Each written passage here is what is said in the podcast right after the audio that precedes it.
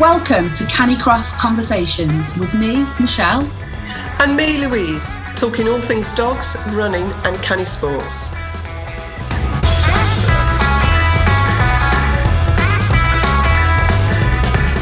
This episode is sponsored by the Get Stronger Run a Faster 5K course. It's great for canicrossers and runners to improve their 5k time and keep up with their dogs.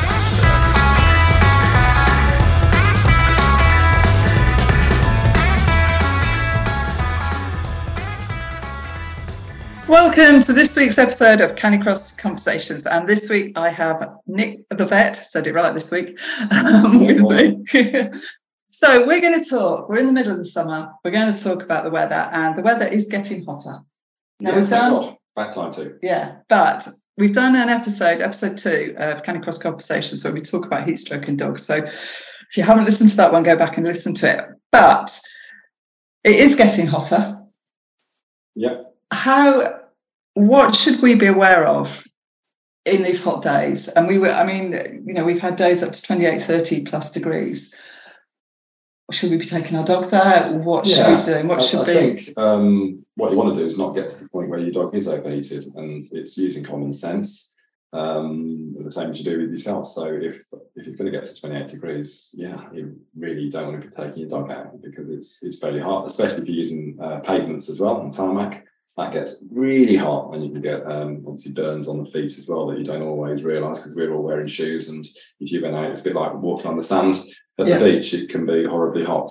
Um, so I think going out at appropriate times of day. So yeah I'm afraid you've got to set your alarm a bit early get out at six o'clock in the morning and, and take your dog out for a decent uh, run around and it's going to be much more pleasant for you and for the dog. But if we don't walk the dog that day it's not going to kill them it's not going to kill them. So exactly I mean, I've got two lurchers, and so luckily, uh, my dogs are not the. Uh, they're very, very happy. It's a hot day.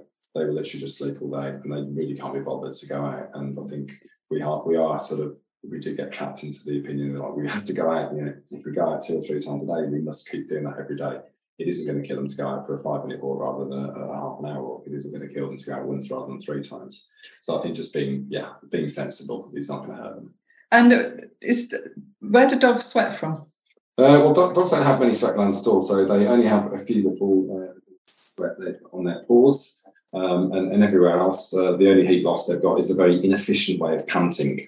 So dogs uh, pant to lose heat. They tend to lose uh, water, obviously, over from their mouth, and that's why they pant over their, their hot tongue but it's an extremely inefficient thing to do. It's, it's, sort of if they're stuck in a room or a car or whatever, then they're going to be actually heating the place up and almost getting too hot. Yeah. And they waste a lot of energy in doing that. And so obviously by the fact that they're panting and using all the muscles of the diaphragm and of the chest, they're sort of almost warming up. So it's not uh, not a good thing to do. So yeah, so dogs can't sweat. So if um, you know if we want to get them cool, we have to sort of you can put water on them to get them cool. And so there's nothing wrong with doing that. But where is the best place to cool them though? If you would it be I mean, just dousing them in cold water isn't necessarily going to have, have the right effect, is it? Well, is it more in the areas? Yeah, I think it's a tricky one, really. I think any uh, any damping down of the fur is going to help. Um, so obviously, you don't want to be pouring ice cold water. If a dog is getting a bit overheated, and uh, when I say overheated, they're panting excessively, uh, and, and, they're clearly in a bit of distress. And this is more important in the uh, the the bull breeds with the shorter noses, yeah. which I probably with Canicross. I'm not sure how many bulldogs run Canicross. I expect it's not many. It's much more likely to be you, you, you fit along the nose breeds that are are running, so it's probably less of a problem in that respect.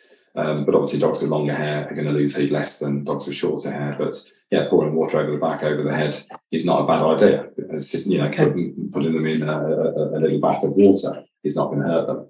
But uh, obviously, they don't want to be thrown in a in a cold canal or anything that would be really bad. getting you know, shock if they didn't have yeah. water and uh, things would not go very well. So, do you think because we're getting? Oh, so, two questions. If, as our if we have a really fit dog, so canicross dogs tend to be fairly fit. Right. Um, okay, they come into the summer season, they're not doing as much. Yeah. Will their ability to cope with the heat be better because they're fitter or not? Does that does that help? I think it probably doesn't because maybe a dog that's fitter just does more in the heat anyway, and they're all going to reach a certain temperature. So if they're actually exercising in the heat just because they're fit, well, you see it all the time. You see it in elite elite events. You can see the most amazing athletes, Yeah. you know, uh, you know go go into heat uh, distress and uh, struggle to finish the finish line. You see it all the time. So fitness doesn't guard you against you know uh, heat stroke. It's uh, it's more of an individual thing. Some people and some, I guess, the same dogs. Uh, some will be more resistant to the effects of heat stroke than others. But can we climatise our dogs? Because because because we are getting hotter summers, aren't we? And you know things are changing, and we get so canicross Yeah. season starts in September, Mhm. and that's being pushed back now because it is still hot sometimes in September, and they've obviously not run too much during the summer. So do you think can we slowly acclimatise them like we acclimatise ourselves to? it? Um, I don't know. I'm not sure the answer to that one. I don't know if there's any evidence to suggest that you know working in the heat is going to then protect you more against you know heat stress. Hmm. You know, so I, I, I don't know about. That. I mean, I think it's, it sounds logical. yeah, It's certainly for us. If we, we if we run a bit in the heat, you get a little bit more used to it. But whether it stops you uh, uh, getting overheated, I'm not sure about that one.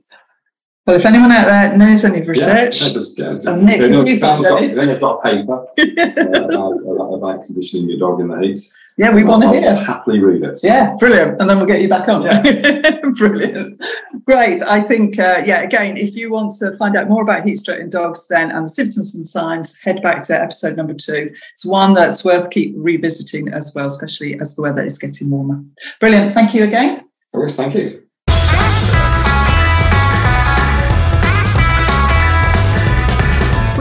Enjoyed today's episode. Don't forget to subscribe and share with your friends.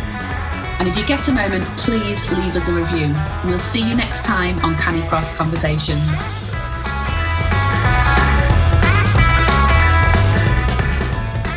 Thank you to our sponsor, Get Stronger Run Faster 5K. Find out more about the course at the link in the show notes.